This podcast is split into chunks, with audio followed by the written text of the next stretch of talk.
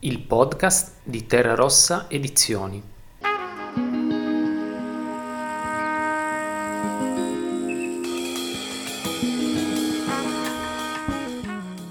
Sul comodino di Enrico Macioci. Il libro che ho scelto di mm, raccontare, il mio libro del cuore, è Il Grande Gatsby di Francis Scott Fitzgerald. È il libro che ho letto, che ho riletto più volte, se parliamo di romanzi, perché l'ho riletto cinque volte, ed è un libro che amo profondamente per una serie di motivi che cercherò di spiegare. Eh, del resto è un libro che non ha bisogno di presentazioni, è uno dei libri più belli e più anche celebri del Novecento, ma è un libro che, come tutti i grandi romanzi, è un pozzo inesauribile eh, dal quale si può estrarre acqua all'infinito senza mai disseccarlo. Inquadrando brevemente questo libro nella vita e nella carriera di Francis Scott Fitzgerald, che nacque nel 1896 e morì a 44 anni nel 1940, possiamo appunto ehm, dire che questo libro uscì nel 1925, quando Fitzgerald aveva 29 anni, e segna l'apice eh, artistico di questo autore, ma anche l'inizio del suo declino come diciamo, scrittore e come uomo. Lui aveva già pubblicato due romanzi di grande successo, Di qua dal paradiso e Belli e dannati, però eh, con sua moglie Zelda, che era una donna bella ma inquieta, come lui del resto era un uomo eh, dalle mille risorse ma molto inquieto, eh, conduceva questa coppia una vita eh, estremamente dispendiosa e eh, Fitzgerald si aspettava dal grande Gatsby eh, un grandissimo successo che confermasse e superasse quello dei due romanzi precedenti. E invece non andò così. Il Grande Gatsby ebbe un grande successo di critica, eh, Thomas Eliot addirittura lo considerò il primo passo avanti nella letteratura diciamo inglese, americana dopo, dopo l'Ulisse di Joyce, ma eh, non ebbe altrettanto successo nelle vendite e questo eh, unitamente al fatto che la moglie lo tradiva con un aviatore francese eh, sprofondò Fitzgerald in una profonda depressione eh, durante la quale diciamo, si aggravò il, il, suo alcolismo che era già in atto nella sua vita da un po' di anni. E, mh, la sua reazione fu quella di scrivere faticosamente un altro romanzo stupendo, Tenere la notte, e, mh, ma anche questo non uh, invertì il trend negativo. Intanto con sua moglie i rapporti si guastarono definitivamente perché Zelda aveva una grossa instabilità psichica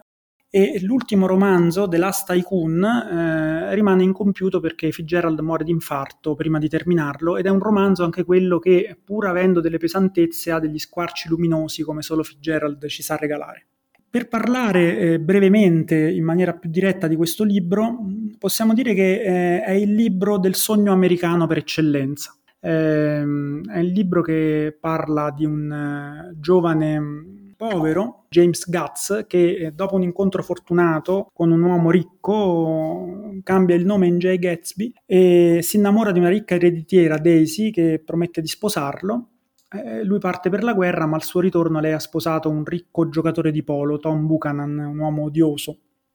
E allora Gatsby decide che riconquisterà in ogni modo l'amore di Daisy. Quindi acquista una villa eh, favolosa a West Egg, a Long Island, di fronte alla villa di Tom, di Tom Buchanan, dove Daisy trascorre le vacanze estive, e lì eh, la rincontra grazie anche alla, mm, all'intermediazione del narratore che è Nick Carraway, che è il cugino di Daisy e che è colui attraverso il quale, attraverso lo sguardo del quale appunto noi vediamo Gatsby. Daisy è ancora innamorata di Gatsby, però è anche una donna fatua, superficiale, non all'altezza, direi, delle aspettative e dei sogni grandiosi, romantici, anche patetici di Gatsby e quindi mh, le cose andranno, eh, andranno male. Lei non vorrà lasciare Tom Buchanan benché non lo ami e benché lui la tradisca e ehm, alla, alla, fine il romanzo diventa convulso. È un romanzo sorprendente eh, dal punto di vista della, della, storia, perché pur essendo breve succedono un sacco di cose, soprattutto alla fine, e anche se l'ho riletto varie volte, ogni volta eh, vengo colto di sorpresa dalla quantità di cose che accadono alla fine. Comunque, in breve, dopo un litigio eh, fra Buchanan e Gatsby, eh, Gatsby e Daisy con la macchina di Gatsby eh, tornano indietro da un albergo verso casa e investono accidentalmente l'amante di Tom Buchanan.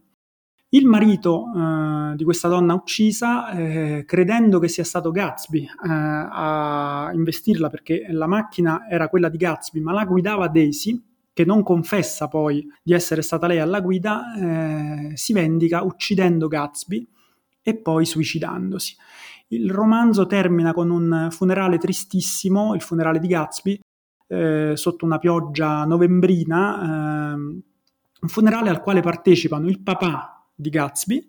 e Nick Carraway, che è l'unico che gli è rimasto fedele, nonostante appunto eh, in questa casa Gatsby tenesse delle feste luculliane, eh, fastosissime, eh, alle quali partecipavano moltissime persone che naturalmente adesso eh, si tengono alla larga eh, dalla brutta fine di Gatsby. Ehm, il quale, mi sono dimenticato di dire, aveva comunque costruito la sua fortuna economica grazie a una serie di attività di contrabbando equivoche, quasi criminose. E, ehm, e, e, poi c'è un barbone, un barbone che Gatsby faceva entrare, un, un poveraccio così che, che, che, Gatsby faceva entrare nelle sue feste, che è l'unico a mostrargli insieme a Caraway riconoscenza e che dice: Ma come? Ma com'è possibile? Povero vecchio bastardo, eh, alle sue feste c'era così tanta gente, adesso ci siamo solo noi. Quindi Gatsby incarna, potremmo dire, il sogno americano, la sua caducità, eh, il suo destino di tragedia e di sconfitta. Eh, il simbolo più forte di questo libro, scritto magnificamente, quasi un poema in prosa, con uno stile terso, lirico, asciutto allo stesso tempo, accessibile ma poeticissimo, suggestivo al massimo, pieno di colori, di suoni, quasi di odori. La scena clou, dicevo, è quella in cui Gatsby, la notte, non visto se non da Carway, eh, esce sul prato di casa sua e tende le braccia verso la luce verde dall'altra parte del molo. Quella luce verde è appunto mh, mm, il simbolo eh, del sogno americano, del sogno di Gatsby,